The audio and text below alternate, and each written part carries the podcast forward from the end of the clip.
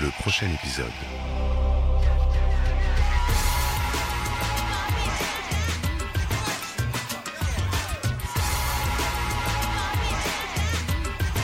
Bonjour à tous, aujourd'hui dans le prochain épisode, je vous parle du masculin dans les séries télévisées pour un épisode plein de testostérone. Dans les deux derniers épisodes, je vous parlais du féminin et du féminisme en regardant comment les séries représentent la mutation du rôle des femmes dans la société. Mais il faut aussi se poser la question à l'envers. Que disent les séries du rôle des hommes? Y a-t-il une crise contemporaine de la virilité, comme le suppose Alain Corbin dans son Histoire de la virilité? Faisons un petit point chronologique, une fois n'est pas coutume.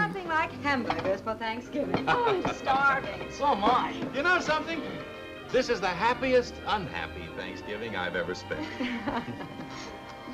and I feel I'd like to say thanks in a rather special Dans les séries des années 50-60 et surtout les sitcoms qui valorisaient les valeurs familiales, les séries sont essentiellement consommées par les femmes au foyer.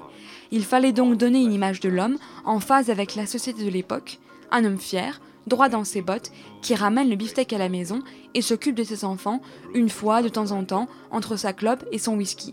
On le voit bien dans des séries traditionnelles comme Leave It to Beaver ou Father Knows Best, séries qui font l'apologie du chef de famille.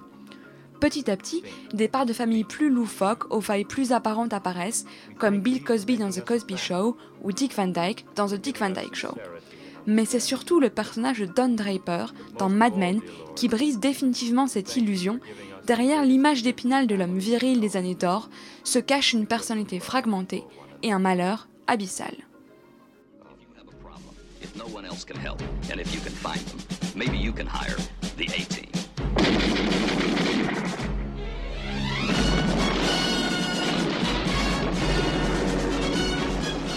Là où la célibatante prend les armes, l'homme dans les séries revendique lui aussi le célibat alors que les valeurs familiales commencent à s'estomper. Les personnages de séries dans les années 70-80 deviennent alors des séducteurs, comme les deux acolytes d'Amicalement Vôtre, des aventuriers comme ceux de The A-Team ou Mission Impossible. Bref, des hommes qui se veulent libres, virils et en font tomber plus d'une. Still got it.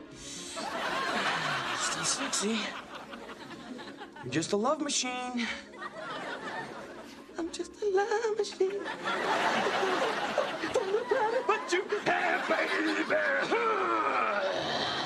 Mais depuis les années 2000, rien ne va plus.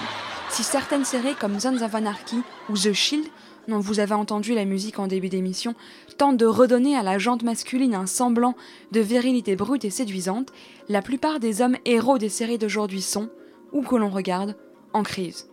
Dans Hung, Wade Waker se prostitue et Hank Moody de Californication est accro au sexe à ses dépens. Greg, dans House, est misanthrope et toxicomane, et Walter White de Breaking Bad est un dealer de drogue sans vergogne.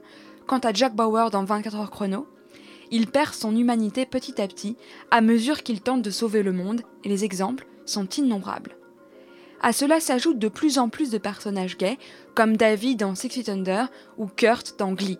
Avec la lutte pour les droits des homosexuels, c'est une conception de plus en plus ardue, voire désuète, de cette fameuse virilité à laquelle on assiste. Bref, ce que l'on appelle aujourd'hui virilité et féminité ne sont rien d'autre que des clichés de la société, voyant ce que les séries de demain nous diront des transsexuels et de la théorie du genre. C'était le prochain épisode avec Flore et Maxime au mixage, merci à tous. Vous pourrez retrouver le podcast sur www.radiocampusparis.org et je vous retrouve dans deux semaines pour le prochain épisode du prochain épisode. Le prochain épisode.